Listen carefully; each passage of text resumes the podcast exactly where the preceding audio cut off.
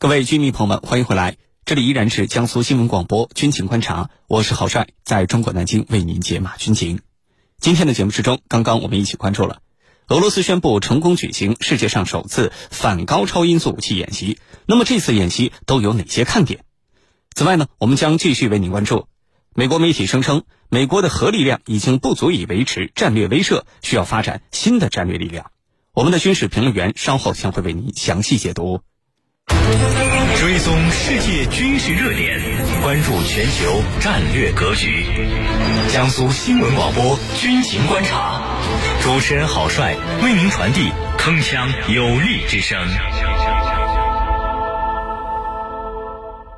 今天的节目之中，我们邀请到的两位军事评论员分别是军事专家陈汉平和军事专家袁周。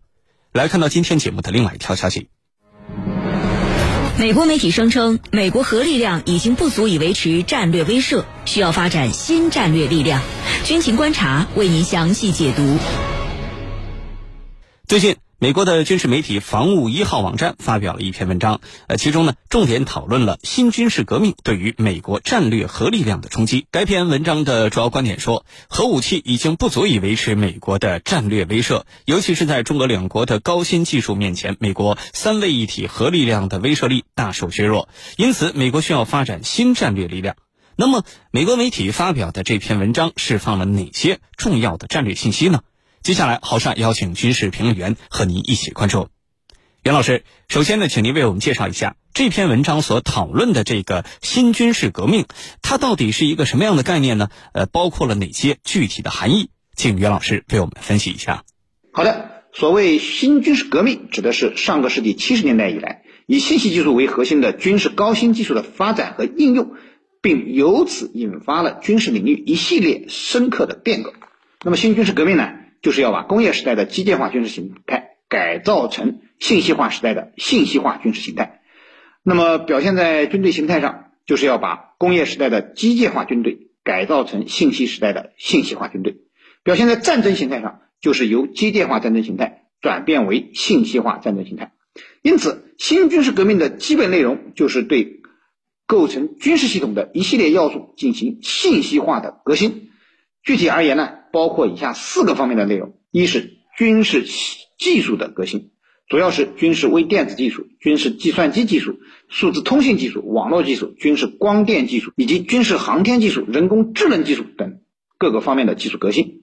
第二呢，就是武器装备的智能化发展，主要是作战平台的信息化、制导武器的精确化、指挥控制的自动化、电子战系统的完善化等等。那么第三呢，是军队体制编制的根本性。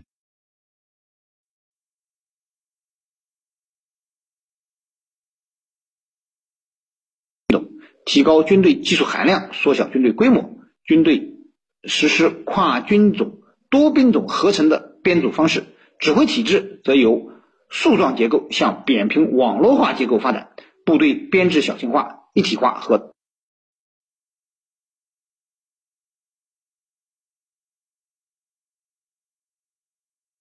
及对于战争动因、战争目的、战争持续时间、战争一体化程度等。信息化战争理论的这种呃论述，呃还有呃联合作战、非先实作战、非对称作战、信息战、瘫痪战、重点打击战、体系破击战等新的信息化作战理论的这种出现等等。一般来说啊，在军事革命中，先是以科学技术进步为基础的军事技术和武器装备的革新，并很快会显示出其革命性的力量，然后呢才会涉及到军队编制、军事理论等方面的。呃，革新和创新，那么而且呢，呃，军队的编制、军事理论的革新啊，通常不可避免的具有相对的滞后性。那么，只有构成了军事革命的诸要素都发生了根本性的改变，新军事革命才算成功。那么，当前啊，新军事革命实际上仍然在向纵深发展，世界各军事大国无不加大了军队建设与改革的力度，不断调整。推动军事技术的进步，发展信息化、智能化的武器平台，改革军队编制体制，创新军事理论，力争要抢占新一轮军事竞争的制高点。主持人，好，谢谢袁老师。我们都知道啊，美国它本身它是世界上拥有核武器最多的国家之一，啊，拥有着世界上最大规模的这个核武库，但是现在美国却声称说自己的核力量不足，不行啊，维持不了战略核威慑了。那么美国人的这个说法，我们应该呃如何来解读它呢？请陈老师为我们分析一下。美国总是认为自己的国家安全、它的军事力量，还有它的呃现有的国防受到了别人的威胁。那么这里头，它所要凸显的是什么？就是中国威胁论。把自己作为一个受威胁的一方，那么很能够得到美国民众的支持。那下一步在军力、在军费上的投入，那么是不是顺理成章呢？美国国会内部有很多的反华势力，如果他们认为我受到了来自于中国和俄罗斯两国的威胁，削弱了我美国三位一体的核打击力量，那这种声音啊，它是很能够。得到一些共鸣的，在美国国会啊，有很多反华的势力，成天在琢磨如何去有效的去遏制中国的崛起。其实这里头讲到的，还就是一种叫修昔底德理论啊，丛林法则，这种竞争。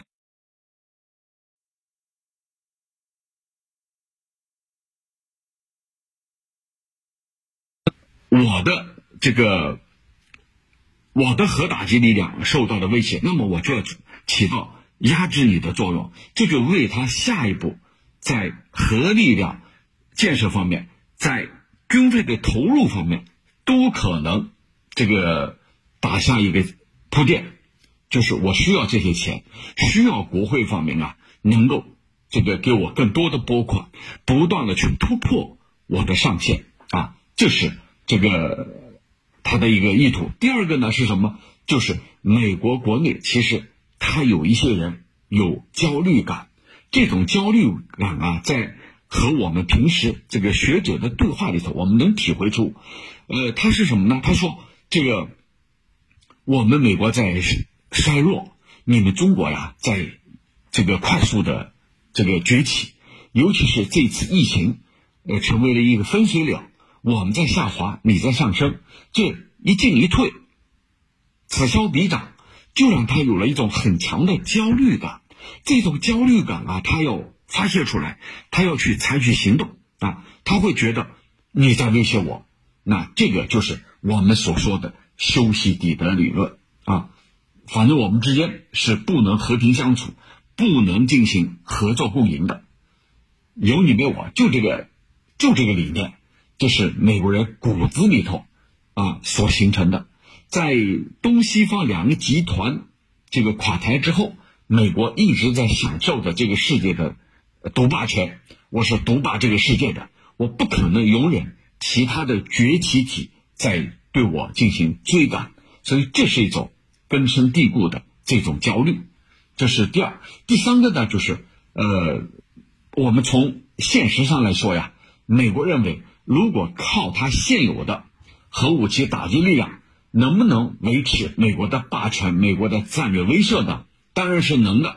但是，由于现在新的技术开始大量的出现，你比如啊，呃，高超音速导弹，我们刚才分析了，还有呢，这个这个动能武器、网络攻击这些东西啊，都让美国觉得未来我面临的威胁啊。在增多，啊，你比如说我们通常讲的信息化作战、数字化链接、大数据、人工智能这些啊，这个都在广泛的使用，而且各国都在花大力气，啊，去开发这些，呃，未可能用于未来的这些武器装备。所以这就是美国呀，呃，他认为我要靠我过去的那一套再去管控这个世界，控制这个世界，可能会。有不小的难度，而这些年来呢，在中东地区发生的一些冲突当中啊，这个一些大量的新技术的应用，像人脸人脸识别呀、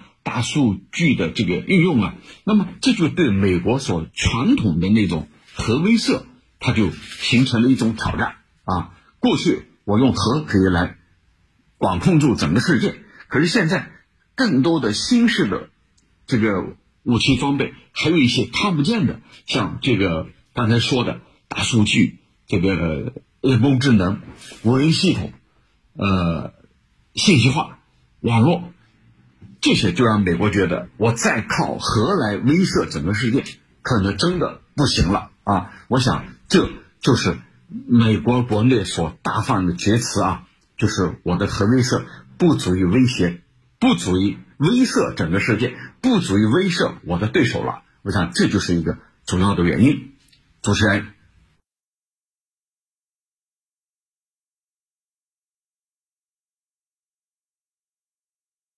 所谓的新战略力量到底新在哪儿？它指的是哪些呃新的军事技术或者是武器装备？呃，具体又要如何发展？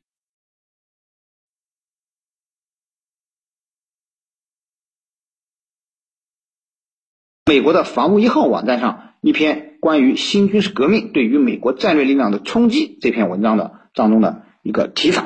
那么文章的作者呢是美国大西洋理事会。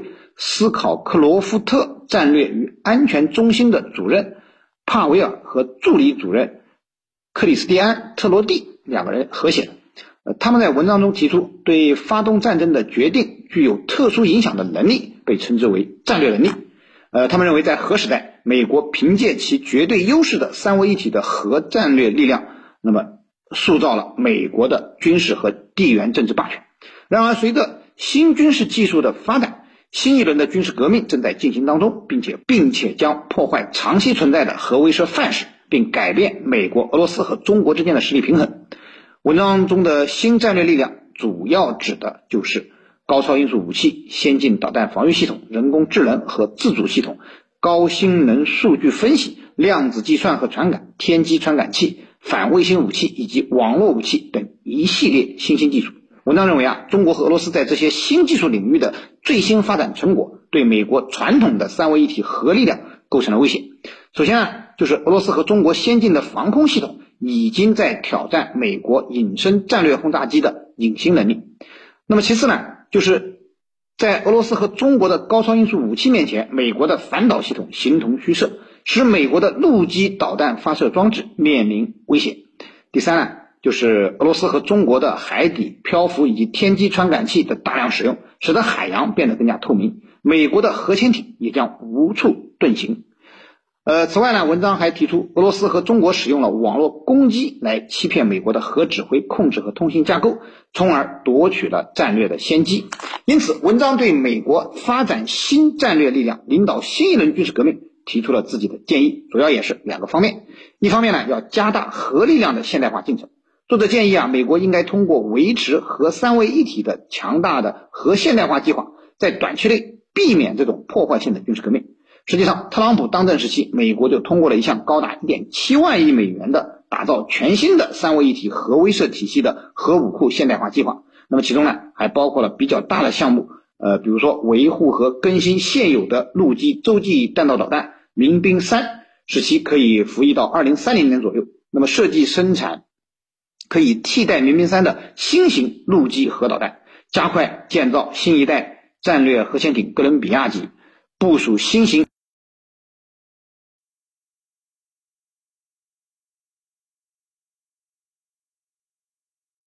那么，此篇文章啊，其实就是在呼吁拜登政府要坚持这一目标非常宏伟，但却有非常费钱的核武现代化计划。其实啊，可以看作是为拜登政府花费巨资推进核武现代化，向美国民众所做的一种理论宣传。另一方面呢，呃，他要推动核技术与新兴技术的融合。作者提出，未来的战略力量平衡将包括核武器和一套由上述新兴非核技术构成的力量。因此啊，要以美国国防部长奥斯汀的综合威慑概念为基础，发展技术、作战概念和能力的正确组合，使美国继续领导新一轮的。军事革命，以保证对军事和地缘战略的霸权地位。主持人，好，谢谢袁老师。我们看到啊，其实许多事实早已经证明了，就是整天在说别国威胁自己的美国，他往往是对别人实施威胁的一方。你比如说，按照这个相关的数据统计，美国是全球范围之内最大的网络攻击来源国啊，就是对他国进行这种网络攻击、互联网的攻击。干的最多的就是你美国，那么美国在这个所谓的威胁这个事情上，他搞得如此双标，对此我们应该如何妥善的应对呢？对于这个问题，请陈老师为我们分析一下。好的，你刚才说的这个双标啊，就是我们俗称的双重标准，在西方国家是非常常见的。比如他在某些领域他可以这么做，你不可以这么做，你一做就给你放大啊，呃，强词夺理、污蔑、造谣，什么都用上。他可以，他可以这样做，你是不可以的。所以这里头就形成了一种双标啊。呃，你比如说在这个网络攻击方面，其实最大的网络攻击源在哪里？是美国。美国是最大的网络攻击国。美国在有一个数据中心，我们曾经做过这个一个课题。美国的这个数据中心，它有一个特点是什么特点？就是只要你拥有这个。网络系统，只啊这就非常的厉害了。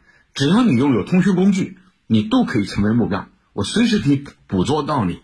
那美国拥有这种强大的能力，就是意味着它拥有这个对世界任何一个国家进行网络攻击的这个能力和水平。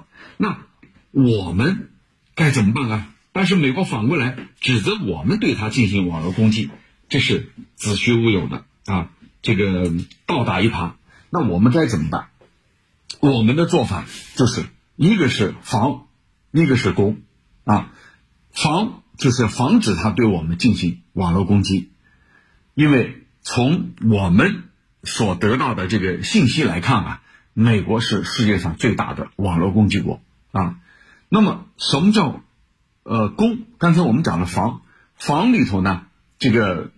要拥有大量的先进的技术，要让我们的这个投入要越来越大、越来越多，才能够有效的防住这个防御住美国对我们的网络攻击。当然，我们经常讲道高一尺，魔高一丈，是不断的在此消彼长的。当你具备了这种防的能力，它又升级了，所以不断的在进行这种呃攻防的，可以讲攻防的演练当中。那么刚才我也讲了，攻攻是不是我们也要去攻击对方呢？这个里头我们要怎么去看？首先要界定的是什么？民用目标我们是不能碰的，因为现在我们界定了一个叫网络空间主权，对对方的民这个民用目标我们是不能碰的。但是对对方的那些脏手黑客，我们是不是要斩断他呢？我认为在这个方面，我们不妨以攻对攻的方式，因为。他已经对我构成了威胁，我难道只有被动的防御吗？如果被动的防御可能效果不明显，那我们也要采取和他对攻的方式。其实，在这个球类比赛里头是很明显的，有一句话叫“进攻是最好的、最好的防守”。那么，在这个看不见的这个网络战线，针对美国这样的这个黑客大国，我只有做好我所有的防御的同时。啊，把我们的这个弓也放在一定的位置上，我们才能够有效的防护。当然，在未来，网络上永远是一条看不见的战线，双方的这种攻防会不断的加剧。啊，主持人。